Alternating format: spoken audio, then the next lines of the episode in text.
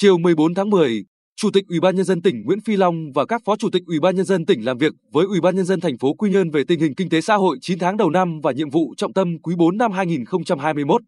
Trong đợt bùng phát dịch COVID-19 lần thứ tư, thành phố Quy Nhơn là một trong những địa phương phát sinh nhiều ổ dịch trong cộng đồng.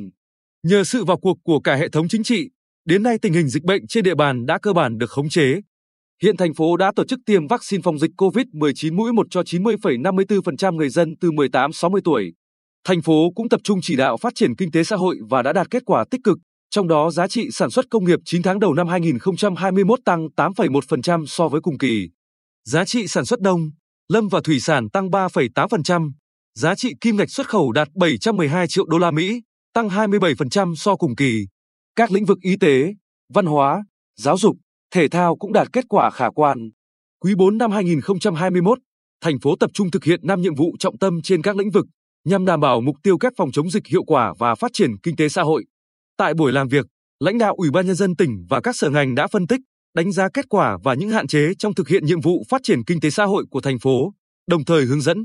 đề xuất Ủy ban nhân dân thành phố Quy Nhơn một số giải pháp trên các lĩnh vực công tác phòng chống dịch COVID-19, quy hoạch và quản lý quy hoạch phát triển đô thị,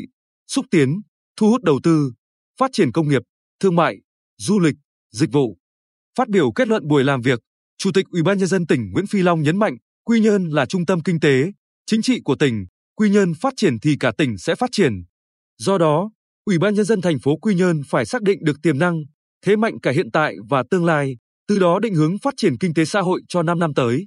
Thành phố khó có thể kỳ vọng vào sự đột phá của sản xuất công nghiệp, nông nghiệp, nhưng có nhiều tiềm năng để phát triển du lịch, thương mại, dịch vụ.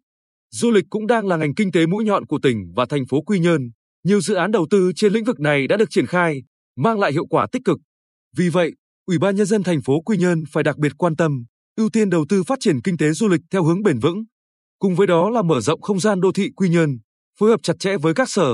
ngành của tỉnh rà soát, bổ sung quy hoạch phân khu, quy hoạch chi tiết vào quy hoạch chung của tỉnh để đầu tư phát triển đồng bộ, gắn với việc phòng chống tình trạng lấn chiếm đất đai xây dựng công trình kiến trúc, phá vỡ quy hoạch. Ủy ban nhân dân thành phố Quy Nhơn cũng phải đầu tư hạ tầng giao thông mang tính kết nối và đầu tư phát triển văn hóa nhằm nâng cao đời sống vật chất, tinh thần của người dân.